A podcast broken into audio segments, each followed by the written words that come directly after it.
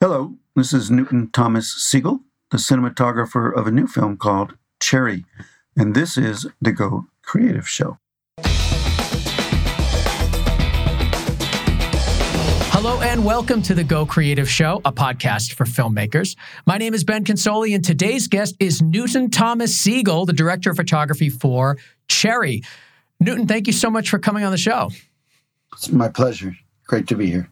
Now, the movie is awesome. It is so unique. And I think from a cinematography standpoint, I haven't seen anything this ambitious in I don't even know how long. So I cannot wait to dive into this. But before we get there, I just want to mention our sponsor, MZ Education for Creatives. And of course, encourage all you guys to follow us on Twitter, Facebook, Instagram, and YouTube, where we have exclusive content just for our YouTube audience. All things, of course, at Go Creative Show Com. So the movie is called Cherry. It's on Apple TV Plus. Um, Tom Holland stars, and it, and it, it's this wild journey of Tom's character. He's a disenfranchised young man from Ohio. He meets the love of his life. He serves in Iraq. He struggles with PTSD and drug addiction. Turns to bank robbery, and it takes over the course uh, of about 15 years.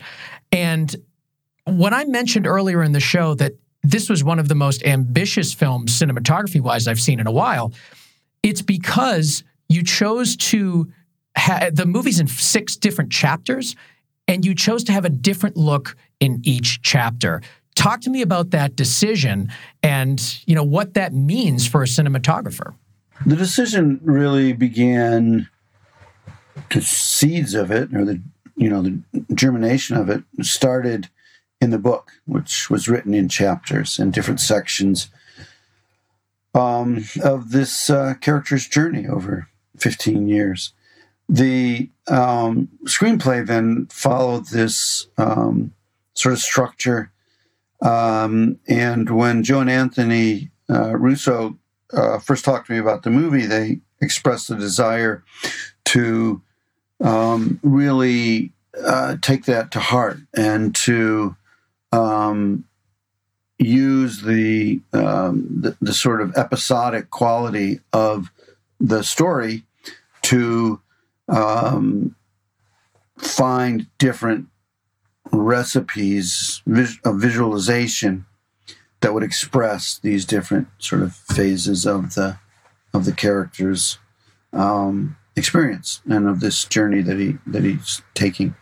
So we started looking at uh, reference images, at um, uh, other movies, paintings, photo- photographs, news clippings, all kinds of different stuff to find a language for each one of these chapters. And um, Joe and Anthony had sort of kind of descriptions of them you know, or, or keywords of them that was were sort of like giving a feeling of genre, almost like where the early part of the film where Cherry meets Emily for the first time and falls in love um, was always referred to as magical realism. I mean, the chapter mm. was called like in the beginning, you know, um, but the, the the the feeling of it was always meant to be um, uh, uh, magical realism. Uh, and basic training, which was called basic training, um, but was always referred to as absurdism. Mm. And then um, Iraq was titled Cherry, but really was Iraq was one section that uh, probably the only section that really um, underwent a sort of reconceptualization from and, and you know I and I want to dig into each of these, but I just want to kind of make sure people are up to speed with what we're talking about before we dive in, because I, I think before we even get to chapter three, um, Cherry, or, or really even basic chapter two, because it's so drastically different than the beginning of the film, I want to start at the beginning in the prologue in chapter one and kind of how you set the tone for these characters. So, at the beginning of the film, before you even start shooting, during prep, what are the Russo brothers telling you about these chapters to get your mind kind of going and start getting the juices flowing? Well, I think it's a little bit of what what, what I was just sort of describing. You know, the the first one uh, we talked about it as magical realism. So we we looked at uh, images for the um, you know the chapter where uh, he's meets Emily and falls in love, and and we kind of tried to find that you know you'd look at an image and you go you know, we like this aspect of it and we like that aspect of it but not that. And that would be how we got to sort of you know honing in on the the um what the uh the what the specific execution of that chapter was going to be. So for instance in that chapter um we found that these Todd AO lenses, which are very old anamorphic lenses developed first in the 50s, um, gave us some of this feel. That was, you know, a part of a number of other things that we used to get across this sort of kind of romantic, uh, almost fairy tale like. Um, and you said Todd AO anamorphics? Yeah, Todd AO. Um, in the 50s, Mike Todd was a. Um, uh, uh, uh guy who was trying to promote uh, a widescreen format. Um, at the advent of television, the movie studios were all trying to figure out oh, how do we go one better. We have to up our game hmm. um, because television's going to wipe us out. Kind of like they have to do now. yeah, um, exactly and so that was one of the first big advents of this sort of exploration of how um, they could open the screen up to because you know remember in those days most movies weren't even 185 they were like 133 so they were quite square yeah. and that fit n- nicely on a television when it came in but the studios were really like well how do we you know how do we make it more of a spectacle? And it was by getting bigger screens and having them go wider. So there was a lot of competing technologies. Um, you know, Panavision had their thing, and all these different companies were trying to promote their own widescreen um, formats. And uh, Mike Todd was one of them, and he developed um, this uh, widescreen format, and he developed lenses for it, which were basically anamorphic lenses. But at any rate, the the um, the format, uh, Todd AO's format, never took off. It, it, it was beaten by other formats, but the lenses still exist. Um, not a lot of them, but there's a few sets around, and that's what we used for um, that portion of the film. That was the predominant lens. Well, what were the qualities of the lens that lended themselves to this kind of love story that was building between these two young, you know, characters? It's a very soft lens. Um, has a lot of sort of optical imperfections, hmm. um, but it has a very sort of creamy, dreamy kind of quality to it. In particular, as it falls out of focus toward the background and toward the edges, um, the the colors and shapes in the background take on these sort of very odd um, kind of uh, uh, what you know we call bokeh or bokeh, depending on your pronunciation. And it's almost like a kind of painterly, impressionistic painting um, that when you uh, have a character like in a close up or a medium close up, um, puts you into this kind of slightly dream state that I, I thought was very sometimes I would marvel at you know, looking at a frame with Tom and I'd be looking at the background going, look how beautiful that, and it would be just an out of focus, you know, wall with some lights on it or something, or a tree with leaves. And you'd go like, oh my God, it's so, it's so beautiful. Yeah. No, um, I hear like actually watching it in the outside shot, I think there's a scene when they're in um, a cemetery and there's a lot of close-ups, very intimate shots, and you have a lot of these leaves behind them uh, what I was seeing and uh, was that it's almost like this, like a like a motion in the bokeh. Like it almost yeah. is like a spiraling effect. It's there's it's really weird and it's different than it's different than what you know as you're as you're listening to the show and you're thinking about it. it's different than the bokeh that you're seeing in your mind. It has a lot of shape, a lot of movement. It almost like curves in a way. It's very, very cool and really interesting. Yeah, it you know it it's a very um, it has a very fairy tale like feel, and it is different in each one of the lenses. With the Todd AO's, the 55 millimeter was like our, you know, I probably did half the movie on that one lens, if not more.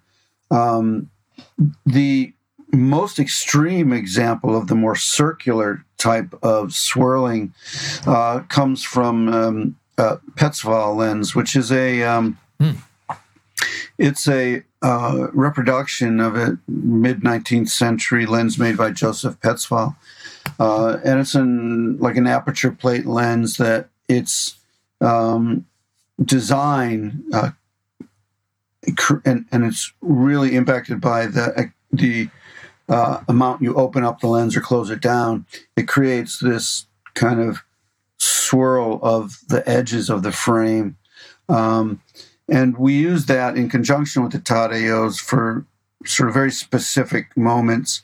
Um, there's a moment, it, it, more than the cemetery, there's a moment where he first um, has seen Emily and he's now she's come up to talk to him in the courtyard outside the classroom.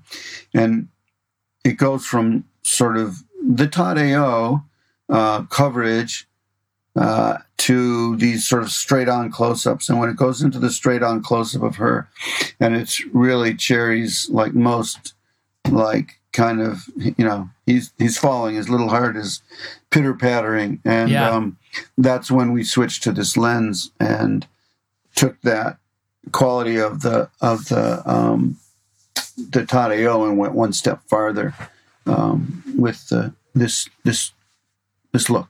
It's such a great pairing because it really doesn't seem like you've switched lenses at all. It seems like it's the characteristics of a 50 or an 85, or, or it just seems like you've changed the focal length.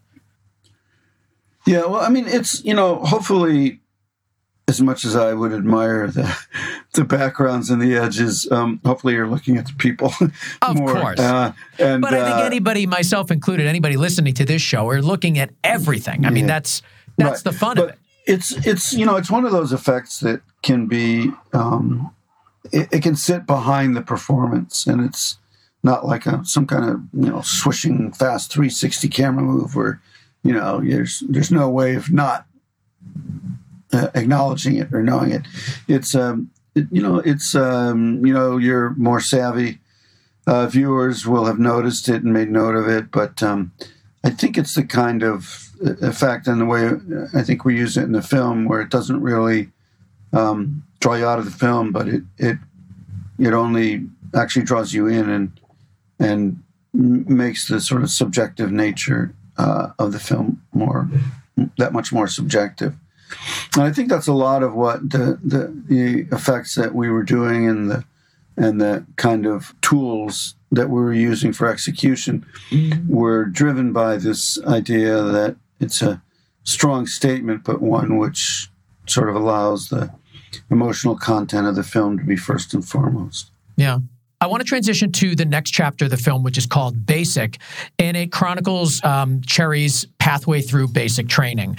Um, Talk to me about this this uh, chapter because it has a completely different look than the previous one in really every way. The lensing, the aspect ratio, everything. So talk to me about the, about this chapter. Well, you know, I mean, Cherry's a he's a young man. He's still in college, and he falls in love. He, he gets his heart broken, um, and uh, decides his his solution is to join the army. Um, and that decision um, ends up changing everything in his life for better and worse. Mm. Um, but in his case, mostly for worse. And once he's made that decision, he finds out that whole reason for him joining the army, the whole reason for him having his heart broken, uh, has gone away. But it's too late. Mm. So his world is closed in. The choice has put him in a box. Um, he's confronted face on with a pretty harsh future that he's just got to survive. He's got to get through. We looked for a way to represent this feeling of being boxed in, of having this decision and the kind of power of being in the military right there in his face. Um, and also the way that he found this somewhat absurd. Like, it's so absurd that I'm here.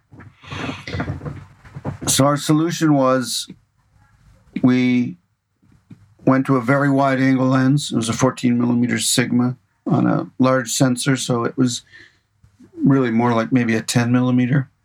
And we brought the aspect ratio in so that it was uh, 166 to 1. So that was that feeling of being boxed in. And those two, well, those were two of three key decisions. The third being that a lot of the warmth and kind of um, almost a period like uh, feel of color that we had at the beginning of the of the movie with um, a lot of golds and oranges and reds were going away and leaving us with a very um, uh, kind of neutral, um, you know, s- slightly desaturated, straight ahead kind of look, a, a, a color palette that was um, not inviting at all. That was just Yeah. right down the middle, like you should be in the military.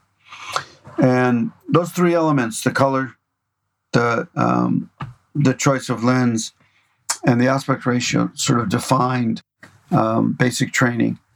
Um, and we were very strict about that entire sequence is all done with that one lens. Mm. And that was a 12, you said? 12 It was millimeter? a four, four, 14, 14. millimeter. Um, but it really, when you put it on a sensor that big, it, it becomes like what we're used to, more like a 10, 10 millimeter. Uh, one of what the camera things were you shooting on? we shot this movie on the Sony Venice camera. So everything you none of the the camera stayed the same, but lenses really were the determining Mm-hmm. The factor from lenses scene were to the scene. determining factor. Yeah. Hmm. Okay. So what does I guess what does that type of a lens do as a viewer watching? What does that sort of lens make you feel like? Um, you had mentioned, you know, we're telling the story of uh, uh, Cherry making a decision that he now can't get out of. He's being boxed in. He has the heartbreak of a relationship. Um, and knowing that he made a decision based on something that wasn't necessarily true. So there's a lot of there's a lot of emotion going on. Uh, why did you pair that super wide lens with that emotion? Well, it was really first and foremost, it's the emotion of you know it being in his face. Was that the the military and this choice to be in the military was going to be right in his face, and there was not going to be any way out of it. Uh, And you can look to the side, but it's right there. So we wanted that feeling that you know, um, like a big wake up call, like a uh, splash of water in the face to a sleeping man. Um, and the lens just really served that. It definitely gives you that feeling of you can't get away. Like it, No. you you are on display. Everyone Yeah. can see you. It's raw. You know what I mean? It's vulnerable. There's no hiding. No, not at all. And so you shot the entire sequence with that lens. There was there ever a moment where you kind of thought like maybe I'll sneak in another lens here. Like did you almost have to hold yourself back from the temptation of No. switching lenses? I mean, the one tricky shot was actually there's a shot when they do the uh, uh, rectal exam where the camera's inside the rectum looking out at the doctor. Um, that was a little tricky. but no, so you we- maintained we- that lens. Uh, I think we that was the one shot where we cheated a little bit, but not much. um, because and it was really like just physically tr- trying to get in there. But we might have. I, I think maybe we did actually end up. Can't remember. Um, but it it's no. We were very religious about it, Um, and it meant that you know you had to not only um, you, you know frame for it, but you had to to, to choreograph for it. It actually was a, was a nice exercise in that when you knew you were going to use this lens, you designed your shots and your choreography to fit the lens. You know, because um, you knew that this was what it was going to be. You weren't you weren't going to like rehearse a shot or design a shot in the abstract and then say, okay, now I know what I want the actors to do. What would be the right lens to shoot it? It was really was this is the lens we're shooting on. Now, how do we choreograph the action to fit the lens? Because we wanted this scene to be very subjective, to be very in his face, to be very personal we always had to stage the scenes with Cherry very close to the lens. Because, like with any wide angle lens, you know, when you're, um, you know, five, six, seven feet away, you're, you know, you're small in the frame. Yeah. And to get like a close up, you have to be like right, you know, right there. I can only uh, like. Did you know that the decision? Did you did you make the decision about the lens choice prior to even going location scouting or designing your sets or your scenes yeah. at all? Like you that must have, a, yeah, because that was a decision that we made early on, mm. and because um, it affects everything. It yeah. affects everything. Yeah, yeah. That must have. Uh, did you personally like the challenge of restraining your, you know, tool set? Well, I didn't really feel like it was a restraint because it was you know it was what worked for the scene. So uh, it, it, it, wasn't i didn't feel like oh god this is so hard i can't do this on a 12 it was kind of like or 14 sorry. It was like what you know what is the like how does I, I know the world i'm in. I'm in the world of this lens.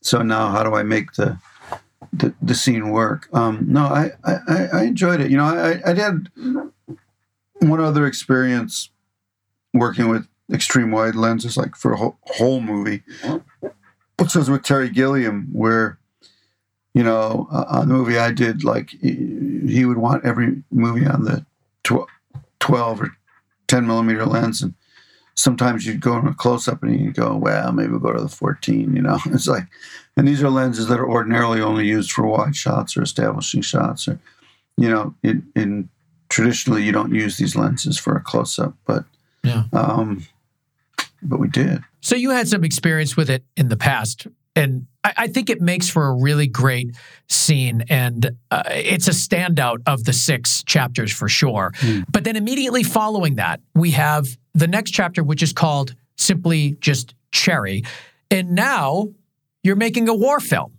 I mean, this this this yeah. movie has so many movies within it. Um, talk to me about the you know the unique kind of challenges or decisions that needed to be made to now midway through the movie we're in Iraq we're making a war film talk to me about what needed to be done in order to have that come across well if you think about it you know at the beginning you're going from this sort of fairy tale and then there's a and this fairy tale look and then then there's a shock and that shock is basic training. That's when it goes right there and right in your face. Yeah. So that shock stays true for basic training.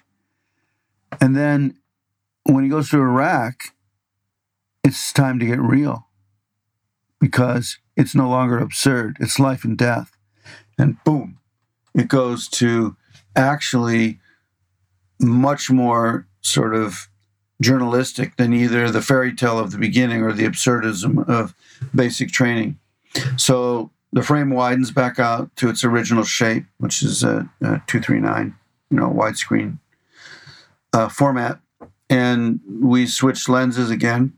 Um, and we go to um, the Leica um, still lenses that are used um, or were used traditionally by some of the great photo, photojournalists like Robert Capa and um, and um, that combined with a color palette that sort of is not um, stylized, but rather has the saturation of the sand and the desert and the environment. So yeah, there's a lot of warmth in that scene. A, a lot, and and and it's the sand and the dust in the air, and and so we've gone to this, you know, from one extreme to another, and then to another. So, you know, these shifts are are they're not subtle little like, oh, I think it's getting, you know, a wider lens now, or they're like, boom, right in your face. Oh yeah. Know? Absolutely. So now, uh, where where were you when you filmed that section? Where did you guys film? We shot in Morocco, okay. um, and uh, um, we were in Ouarzazate and Erfoud, um, very beautiful parts of a of a very beautiful country. But yeah, it yeah. has enough similarities to Iraq that we could sell it. Let's take a quick break and talk about our sponsor, MZ Education for Creatives. Now, when you go to MZ, you will see hundreds of hours of high quality video based filmmaking education in all the categories that we know and love, like directing, cinematography, post production, visual storytelling, and more. It's basically everything. Everything that we here at Go Creative Show want to know, want to learn, want to be better at. And it's all there at MZ. Now, you can go and buy individual courses, and that's great. Um, but I suggest you become an MZ Pro member because when you do, you have access to the entire library. Every single thing on there. And believe me, you're going to want it all because the education is fantastic, but it's really the secret sauce there is the trainers themselves. On MZ, you've got really world class trainers. I'm talking about Vincent Laforet, Shane Hurlbut, Philip Bloom. The ARRI Academy is on MZ as well. And Tom Cross, the editor for La La Land in Whiplash, is on there doing a whole course on the art and technique of film editing. And there's just so much more. That's only scratching the surface. So, best thing to do head over to gocreativeshow.com forward slash MZ. Check it out for yourself.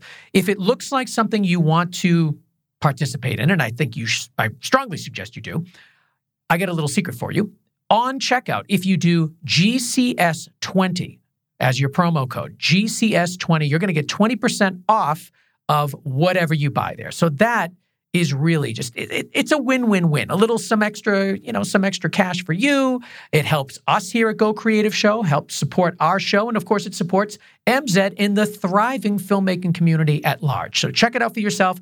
GoCreativeshow.com forward slash MZ. It's time to hone your craft and be a better creator at MZ Education for Creatives. Now, talk to me about lighting for this because in this scene, you're outside the most. I mean, you're basically out in the elements for practically the whole thing. Um, so, how did you handle lighting for these environments? Well, you know, the the exterior stuff, you know, the one thing you don't want to do is start romanticizing it, right? I mean, this is this was war, so it's mostly natural light. Um, sometimes there's a little bit of, you know, bounce from a, a, a, a textile or cloth. Um, and then, you know, in the barracks, the light is motivated um, more from, from the practicals, the, the fluorescents, and uh, the kind of lighting that you would have in a temporarily, quickly built barrack. Um, but um, really, the the lighting in the Iraq section is meant to be very sort of straightforward, naturalistic, um, and um, you know. Um, and I think it lends itself to that photojournalism style that you were talking about, and that the lenses yeah. are really for. Yeah, I mean it. You know, it's a sort of documentary style, but there is a counterpoint, which is when you go to the base, the military base where the guys all stay. Because, you know, one of the things that I find very interesting is the way that when the military, the U.S. military, goes to like Iraq or Afghanistan or these kinds of places, yeah. and they uh, build these what they call forward operating bases, they tend to recreate America. So they'll, you know, they'll make a little kind of environment where people feel very safe and and and um, surrounded by familiar things, not only their fellow soldiers, but you know, Coca Cola and hamburgers and hot dogs and ping Yeah. pong and all this kind of stuff. So it's a there's a real sort of disconnect between the uh, environment in which the soldiers are are housed and based out of, and the environment into which they go to wage war every day. Um, so when we went to the barracks, the photography tended to be more. Um, uh, it, it wasn't so much that it was stylized as it was more. Um, it was on dollies. It was um, more formal compositions. It was kind of more, you know, militarily structured, um, as opposed to when we were outside in the in the in the countryside of Iraq um, or the desert. You know, where um, the the images were mostly handheld, or you know, they had that kind of um, uh, roving documentary, not sure what's going to happen next style. So even within that chapter, you have some point counterpoint. You know, the chapters are not like you know you said they were like little each one like a little movie so if you think about it that way the, even though you could think of the chapter as like a little movie it's not like it's a one note movie so even within the chapters you have sometimes opposing Yeah, and near the end of that chapter, when he comes back, he's now back from home. He gets the Medal of Honor, and he goes back to his house that he didn't even know he had at the time. Like his, his wife Emily has, you know, Yeah. purchased this house, and now he has a place to come home to. And when he gets there, the interior of this home is cold and dark and blue after having seen so much warmth and you know um, orangey kind of gold light out in iraq now he's back home and he's entering kind of the next phase of his life which i think carry through uh, chapter four and five which is now he's struggling with drug addiction he's struggling with ptsd and he really spirals downward um, talk to me about that transition from your standpoint, now you know we're talking about the darkest points of this character's life. What are the decisions that you're making in order to support that? overall writing determining um, goal of that section is to communicate the way that after you know what was a very traumatic experience in Iraq, he comes home and it's not home. He's unable to fit in. Hmm. He's unable to find his place. He, you know, while he's away, his parents help them buy a house. So his his Emily, who he married like only days before he went off to Iraq, um, is you know making a home, and it should be the most glorious time of his life. You know, he's survived a war. He's married to the woman he loves, and he's coming home to his new house. So we really wanted to communicate and and and kind of emphasize this feeling of dislocation of like there's I have no reason that I shouldn't be in, in a state of pure joy, but um, I'm not. I, I can't find my footing, and so we and and that leads to dope life. But there is like a there's kind of a in his return he, he, doesn't fit in. He kind of hits a real low point thinks he's found his way out, which of course leads to dope life. And so when he comes home, in some of the first shots, we utilized um, these swing shift lenses, which would throw a lot of the frame out of focus. And um, it's only a few shots, but he's like, even the house, he can't quite can't quite take in that whole house at once. Yeah. You're referring to tilt tilt shift lenses? Is that what you're Uh, referring to? yeah, tilt shift or swing tilt. They're Sure. sometimes called, or slant focused. They're sometimes called. Uh, it's a it's a type of lens which w- there are some that are me- more mechanical, some that are like bellows, but it's a type of lens that's been around for many many years and was first designed to do architectural stuff because you could fix um, uh, uh, pers- perspective distortion. Um, so, and that was really just a couple of, shots. The one of the biggest tools we had for this dislocation, this feeling of being out of balance, was um, what I, I called the sort of the, the Mr. Robot um, section. Uh, and Mr. Robot is a television series that um, uh, had a really extraordinary use of composition and uh, unbalanced frames that, oh, yeah. Uh, you know, I've tried to bring into my work over many years, but really never was able to more than a few shots here and a few shots there. And uh, when I saw Mr. Robot, I was very sort of like uh, envious that somebody got to really build that aesthetic into their whole show.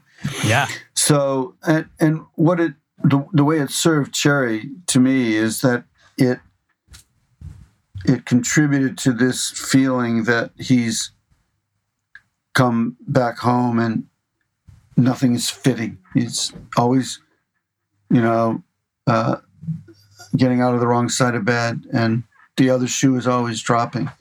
And you see it when he goes to the theater and he starts freaking out because some guy isn't dressed fancy enough for him, you know, and and and, and he knows he can tell like I'm I'm not like I can't I can't find my way here. I'm lost. Mm-hmm. Um, and we had established at the beginning of the film that he has anxiety issues and he's on Xanax and um, he's you know he's very far from being a you know super mental mentally healthy kid um, but he clearly you know wasn't he wasn't a, a traumatized person the way he is on his return yeah so that imbalanced frame proved to be one of our sort of best friends in that section. And the, there's a little more color at the beginning, but it in the house as they, you know, as Cherry gets introduced to OxyContin and he starts to go deeper and deeper into the drug world or into taking drugs.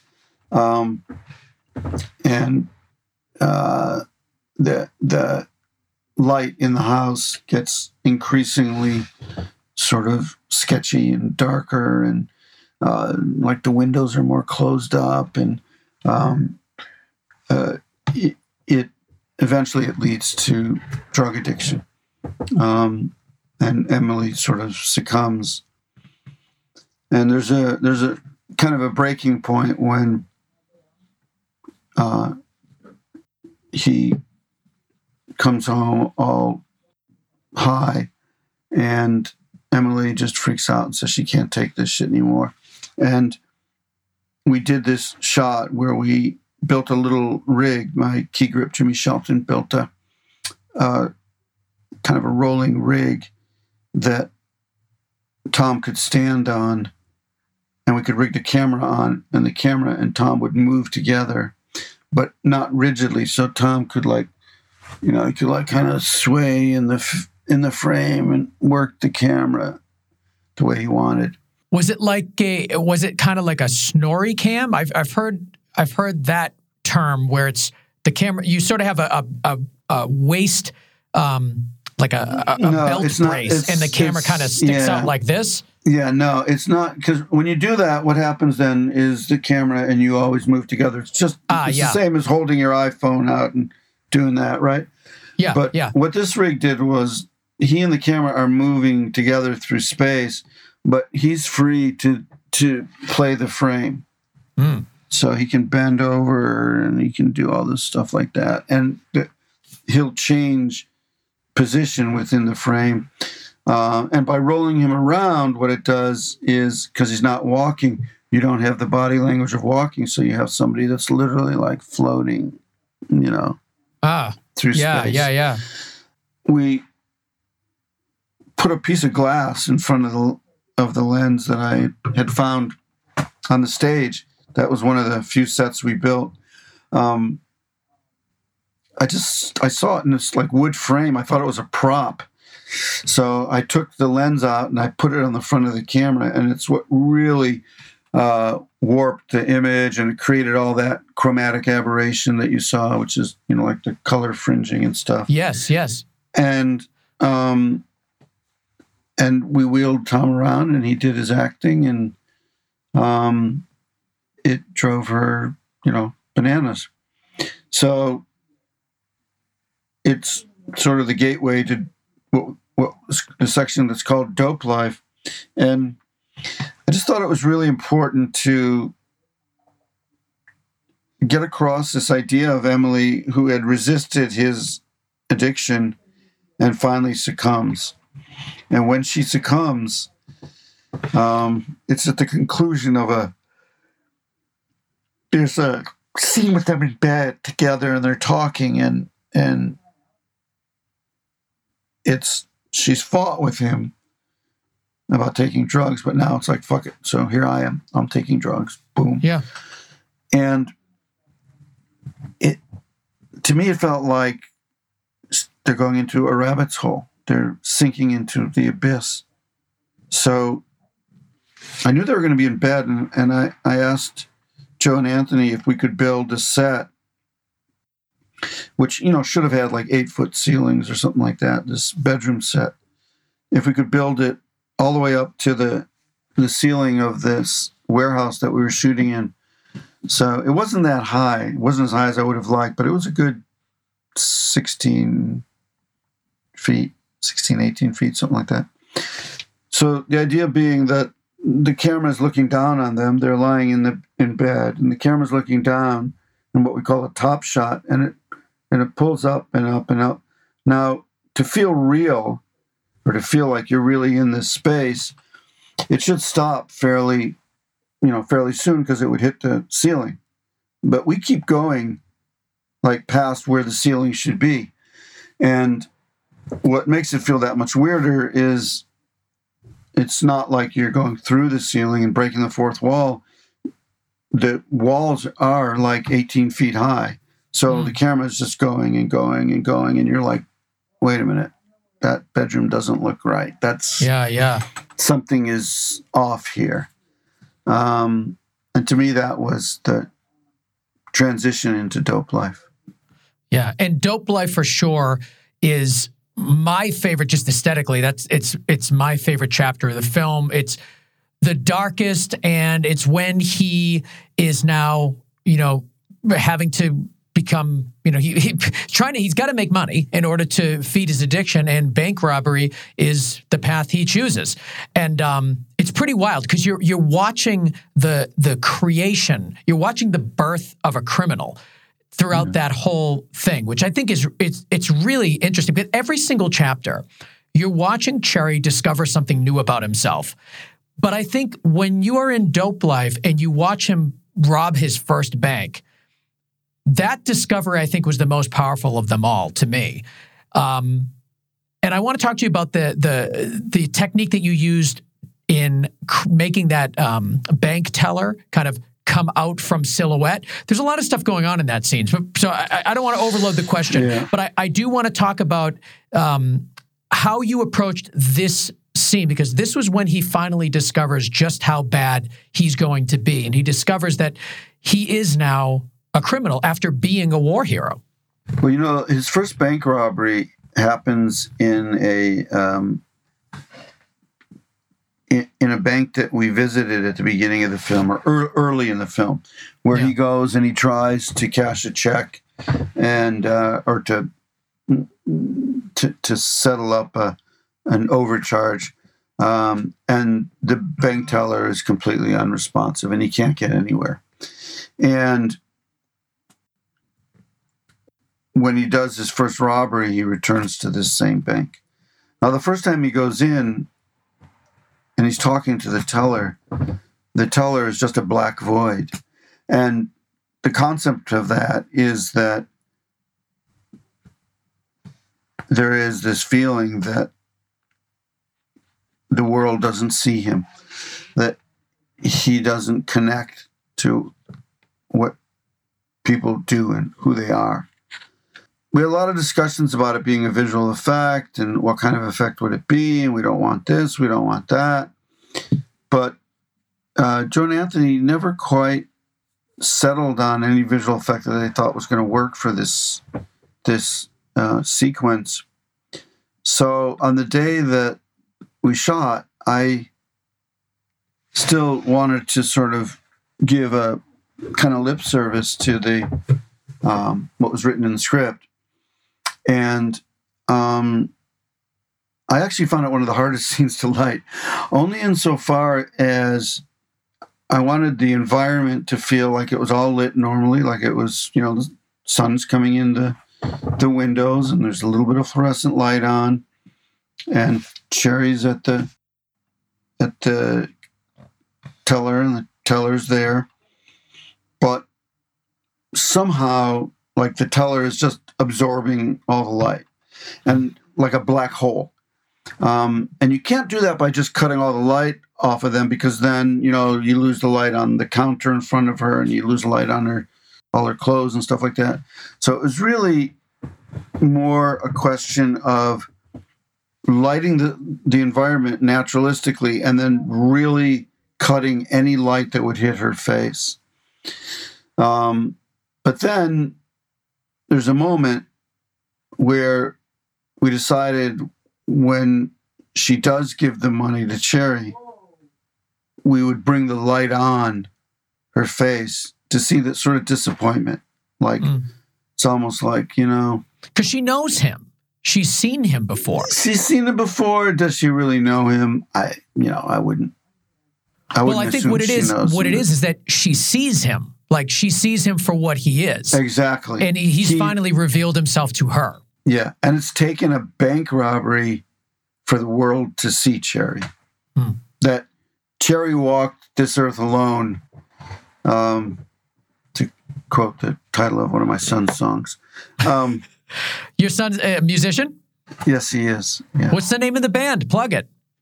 Uh, well, if you, it's Don't Milo, uh, D O N T M I L O. And um, if you go to beatstars.com, uh, you hear a lot of his stuff. He, he creates a lot of music that um, other musicians use to collaborate and stuff like that. He's oh, only nice. four, he's 14. You, if you listen to the music, you, you'll you'll go like, you got to be kidding me. I mean, that's awesome. All right, well, that's great. We'll put it in the show yeah. notes. Yeah, there you go. Um, so, you know, the teller sees him for the first time. He's he's made his mark in the world, and to do it, he's had to rob a bank, hmm. and he's he's now turned a corner, and he's, you know, he went over a line with the drug addiction. Now he's really gone over the line. And if you think about it, it's been one bad decision after another, you know, to join the army, to go to war, to come home and get addicted to drugs.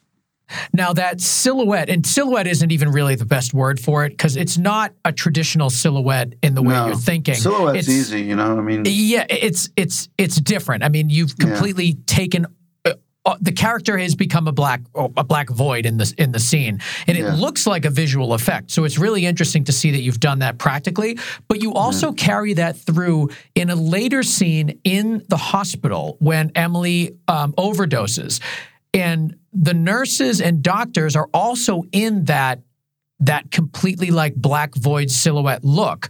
And I was wondering, is it something where that's how he sees people that he wants things from? Is that is that like what is no, what is his it, mindset where where those people that are kind of separating him from in the doctor in the hospital case the person he loves and in the bank case the money he needs is there something there i think in the in the in the hospital it's much more that he um it's a very dark moment. I mean, she's overdosed on drugs, and he needs these people to save her life, and they're, you know, he feels helpless.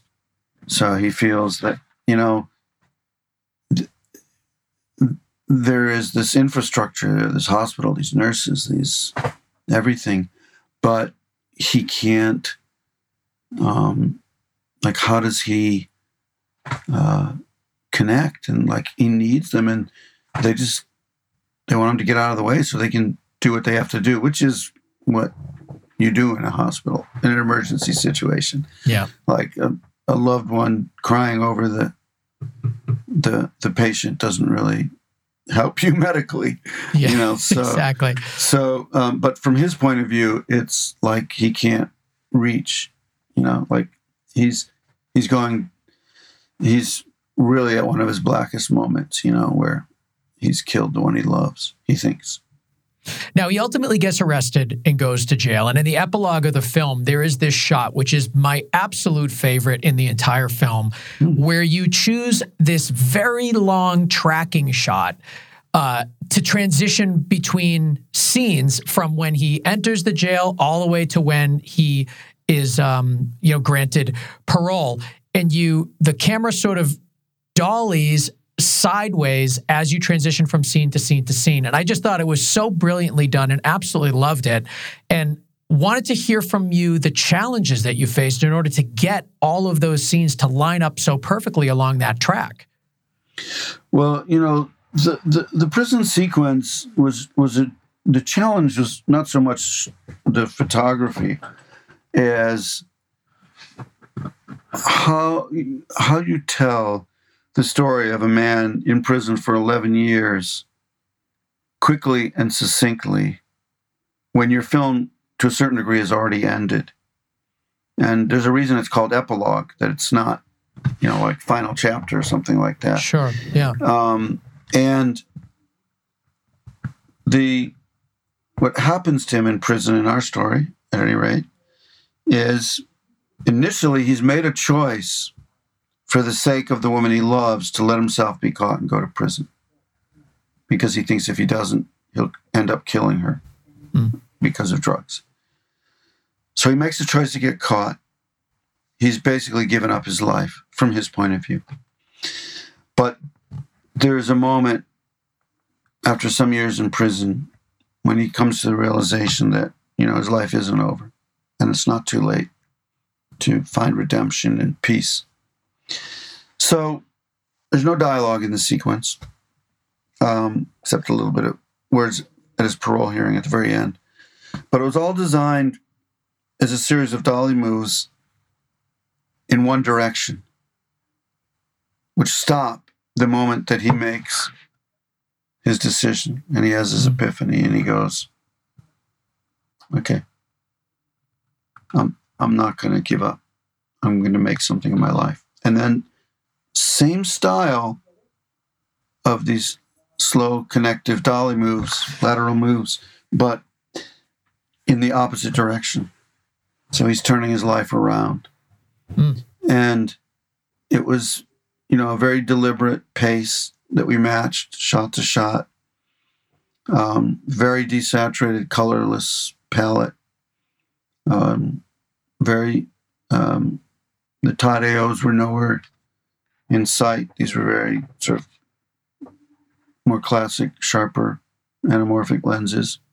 Yeah. Um, and you know, we tried to condense this 11 years into you know a couple of minutes. I think the natural instinct is to like montage. You know what I mean? Like shot after shot after shot, tell the story that way. But to choose this tracking shot, this dolly shot, I thought was just a, a really interesting way of telling that story after already seeing so many different styles of cinematography to hit you in the last couple of minutes with one more really unique shot. I thought was just so great. And did that decision come from you? Was that something that the that the um, that the brothers that decided on? That was the brothers. Yeah, yeah. it's just great. It's such yeah. a great choice, and I think just so flawlessly executed. I absolutely yeah. loved it. Um, Thank you a couple of things I wanted to talk about before we wrap up. There, uh, it looks as though you're using an infrared lens or infrared sensor, uh, not lens, yeah. infrared sensor. In earlier in the film, we're kind of outside. We have this sort of white look all around, and it was um, when Cherry experiences ecstasy for the first time, if I if yeah. I remember correctly. I want to talk about the use of that um, technique? Because I don't think we've mentioned that on the show before, and I know it's something that people have um, people like to experiment with. Um, talk to us about your decision to use this kind of infrared look and what that ultimately means. Uh, just to set the scene, you know, um, after Cherry first sees Emily and they have their little conversation out in the school courtyard, he's fallen for her. Um, and um, he doesn't see her again for a little bit, but he uh, runs into these these kids from Shaker Heights, a suburb of Cleveland, who um, offer him ecstasy for his Xanax that he takes his medication. So he makes a trade, he takes ecstasy, and they take him to this party. And he's having this sort of uh, outer body experience on drugs um, when he runs into Emily at the par- this at this party, and he's so smitten by her that as he talks to her, you can kind of see that she's sort of grounding him. She's like bringing him back to earth and sort of giving him some warmth and comfort in what otherwise is like, whoa, what's happening to me kind of moment. Yeah. So, how did we do that visually? We used a 3D rig. So, we had two cameras. Um, mm-hmm. Ordinarily, they would be offset slightly, but our two cameras were lined up to create the exact same frame. One of them was a normal color camera, and the second one was a camera that was set up for infrared. And you do that in the digital world by um, there's a, a filter which ordinarily in front of the sensor which cuts out all the infrared light, which is non-visible light. It's light at the end of the spectrum that humans don't see. Um, so it messes up the sensor if you don't have it in. But if you put it in, it will allow the infrared light to come in, and then you can use a uh, an infrared filter which is a filter which blocks visible light and only lets infrared light in. Um, and this is a te- technique that was done on film for you know for decades, uh, really initially to um, to do to examine like um, living things like and see the chlorophyll in uh, uh, vegetation and yeah. Um, so that was sort of the history of infrared, um, and now we had these two images that were were the exact same composition and frame, but one was infrared and one was um, uh, was was normal color. So what it did was by choosing shot to shot to shot to shot how much of the infrared you used and how much of the color you used, you know, uh, 80%, 20%, or 50 50, or 80 20, you could um, you could change the tonality of, of the image. So when Cherry first comes to the party, he's totally bonked out and it's full out infrared. And then as he sees her and she sort of grounds him and brings him to earth, you get little by little uh, the color becomes sort of more normal and if anything slightly romantic and you know he's just loving talking to her and then yeah there's these sort of subtle little um, internal moments that are not part of the sync dialogue where you see like a hand on the coat and the rope and and those have a heavier degree of infrared in them. One of the fun things about shooting the scene was you know i really wanted that sort of glow in the flesh tone. And we actually got some infrared lights. Now an infrared light if I had one right here and I put it on my face, you wouldn't see it. You wouldn't see any light on my face because it's all light that's not visible to the human eye. Yeah. So it's very interesting when you have a close up of an actor and you're lighting her and you, um, but you can't see what the light's doing. The only way to see it is to look through the infrared camera and then you, you get a sense. So, well, how are you uh, monitoring uh, that? Do, we, do are there like With, monitors that can that you can get that um, feed from? Well, yeah, because the, the, the, the output of the camera is infrared. So the, the what the camera is putting out to the monitor is what you're going to see. You know. Oh, that's cool. But you weren't able to see the blending of the two cameras, your, or were you? Your, no, no, no, no. Okay, so you I mean, had so you the could do 3D a, rig. you could do a rough overlay with your video assist, but not really. Yeah. So you were able to either get the regular, you know, just the the regular shot or the infrared shot in your monitoring, but this was a 3D rig not meant for 3D, but just so that you can have two cameras giving you the same image. That's such a great use of that infrared. Um, and it looks so cool. And you, you almost don't even the giveaway that it's infrared is the very beginning of that scene because it's all kind of that white. But then after Yeah. that, it's almost like, well, maybe it wasn't infrared. Maybe this was all done in post because you start seeing colors incorporated into it. So it was really cool. Yeah, there was a lot of discussion about you know how much to use it, how long to use it. You know, I probably would have liked to have used it a little more, but I, I thought it was very effective.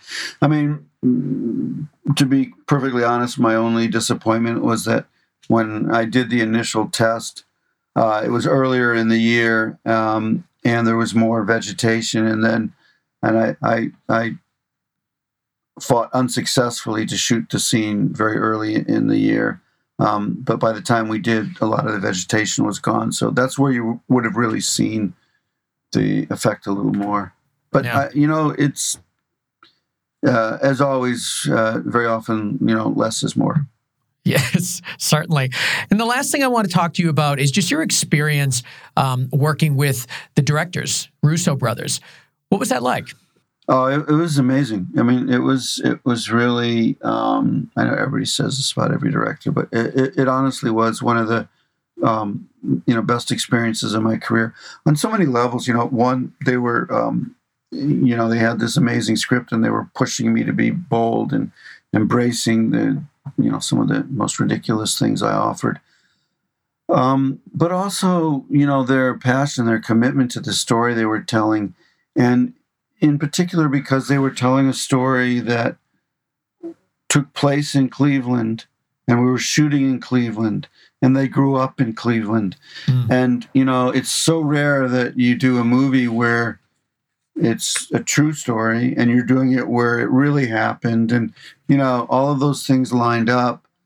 Um, and um, I, I just found between that, between you know Tom Holland's experience, uh, it was really um, uh, not necessarily his performance. It, it was very inspiring. It was, it was it was really a joy to work with, and you know Joe and Anthony are very passionate, and it's it's funny because they're such family people, and they're they, they you know they love each other so much, but they'll argue. You know they, they and it you know this I worked with them as producers, but never as a director, and they will you know you'll set something up or you'll start to get ready to do something and, and they will like no no no no no, no, and you know. Argue with you or argue with each other? no no with each other. And as a as the new kid in school i was like oh my god.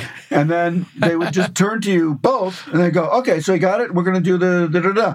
And i'd be like oh i guess that was just two italians talking to each other you know It happens. Believe me, I know. Yeah. This is Yeah. basically how every Yeah. single family dinner is. It's a lot of arguing. And then, you know, you have friends over and they're like, wow, you guys yell a lot.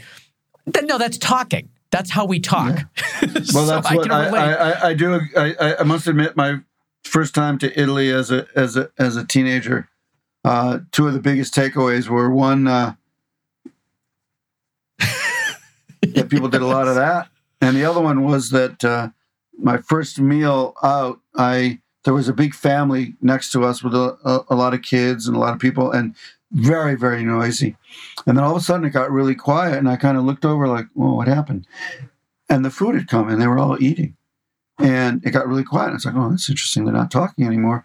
And went back to, and then all of a sudden I heard the noise again. I looked over, and they had finished the first course, and they were waiting for the next course. And it went like that for the whole night. It would be like this symphony of voices, and then silence, and just clink, clink, clink, clink, choo, Yes. choo, choo, choo, and then eating, yelling, explosion. eating, Yeah. yelling. That's what it is. Yeah. Um, Yeah. I- you had mentioned that you know the the Russo brothers were really pushing you to um, be bold. Now you got to do a lot in this movie. I mean, you you basically got to make five movies in one movie, and you got to play with a lot of different techniques in this. Was there something you wanted to do that they just said, you know what, Tom? No, I I just can't. It's too much. Oh yeah, there- I mean I can't remember anything specific, but trust me, they didn't take every idea I gave them. Um, I can't, you know, I can't right off the top of my head think of any Yeah. heart, heartbreak I had, but but it was you know the interesting thing about it was one thing that I sort of took away from it, and I had a similar experience on the movie before with Spike Lee, which was that if you're going to offer an idea, think it through before you offer it, and make sure you want to do it because once they say yes, you're doing it. You know, and it was Good just advice. like the you know doing everything with one lens. That was like you know I had to really before I knew before I offered this up. You know, I better really think this through because uh, let me think about it. And then, uh, yep, I'm confident. Boom. So I went to them, and you know they said yes. But you know if I if I wasn't totally sure and uh, they said yes, it would have been just too effing bad. Were you nervous at all that you wouldn't be able to maintain consistency throughout the film with so many techniques going on? Well, you know, I've had this a few times in my career, and I, I think most notably of Confessions of a Dangerous Mind, Three Kings, and now Cherry, uh, films that are really almost like uh, collage films, I call them, you know, where the uniformity is the variety. Hmm. And um, I think that uh, um, it's it's it's always been the biggest challenge when you go down the road of combining different techniques and looks of how you do it in a way that uh, they don't just jump out as camera trickery and you know fun for fun's sake. Uh, I, I think it's really important at the beginning of a movie that you kind of sell the audience the kind of world that we're going to be operating in. And when you do that, and Three Kings was a good example, when you do it early on and with a consistency, then as the thing evolves, people will accept it, even if it's a very stylized, you know, kind of um, uh, bold language that you've chosen. So yeah, I'm. al- That's always the the biggest worry is that it it it uh, that the movie doesn't just become a, a bunch of you know cool techniques and you know show offy camera. Yeah. Well, I think the film is. I mean, it's great. The acting is amazing. Directing is great. The cinematography, of course. I think there's a lot in there for filmmakers to really enjoy and dig into because there is so much to kind of play with. But just as an average viewer, I think it feels very cohesive all the way through, and it and it evolves with the characters. So, I mean, you guys did just a fantastic job, and I strongly suggest all you guys watching check it out. It's called Cherry. It's on Apple TV Plus, and um, you can find Newton Thomas Sigel. We'll put a link to his Instagram, and um, yeah, well, you smile. Now I have right? to put this that, is- well, just because I always forget to look at it, so I better start putting pictures on. uh, hey, well, now Yeah. we're promoting it, so you Yeah. got to give us a little something out there. But Okay. Um, but yes, I mean, film is fantastic. Everybody, check it out. Apple TV Plus. It's called Cherry, and of course, Newton Thomas Sigel. Thank you so much for coming back on Go Creative Show, and uh, already My looking forward to your next project. I know you said you're in London now. What are you working on? Uh, I'm back with the Russos uh, doing a um, a series for um, Amazon called Citadel, which Oh, is um, uh, it was created by the Russos with Josh Appelbaum, and it's it's kind of um, believe it or not, it's like part uh, Mission Impossible, part um, you know uh, Eternal Sunshine of the Spotless Mind. So wow, put those that two is an unlikely pairing. put those together in your mind, and uh, I'll leave it at that. And you, you'll have to wait a year to figure out what the hell that means. Well, please do come back to talk about it because we love having you on, and your work is just fantastic. So thank you. My pleasure. I want to thank Newton Thomas Sigel for coming on the show and talking about his work on Cherry on Apple TV Plus. So all of you guys need to check that out. You also need to check out the website for our producer, Connor Crosby. You can find him at ignitionvisuals.com and Dave Siegel over at siegelsounds.com. He is the one that mixes and masters and makes the show sound so good. You can find him over there. Of course, course, all things Go Creative Show at gocreativeshow.com, including all the show notes from this episode and all previous episodes. Don't forget, follow us on Facebook, Instagram, Twitter, and YouTube, especially YouTube, because we put a lot of exclusive content there just for our YouTube family. And of course, we want you to also support our sponsor, MZ Education for Creatives. And of course, get 20% with the coupon code GCS20 at checkout for 20% off of MZ Education for Creatives over there at gocreativeshow.com forward slash MZ. All right, with that, we will see you guys next week on another episode of the Go Creative Show, a podcast for filmmakers.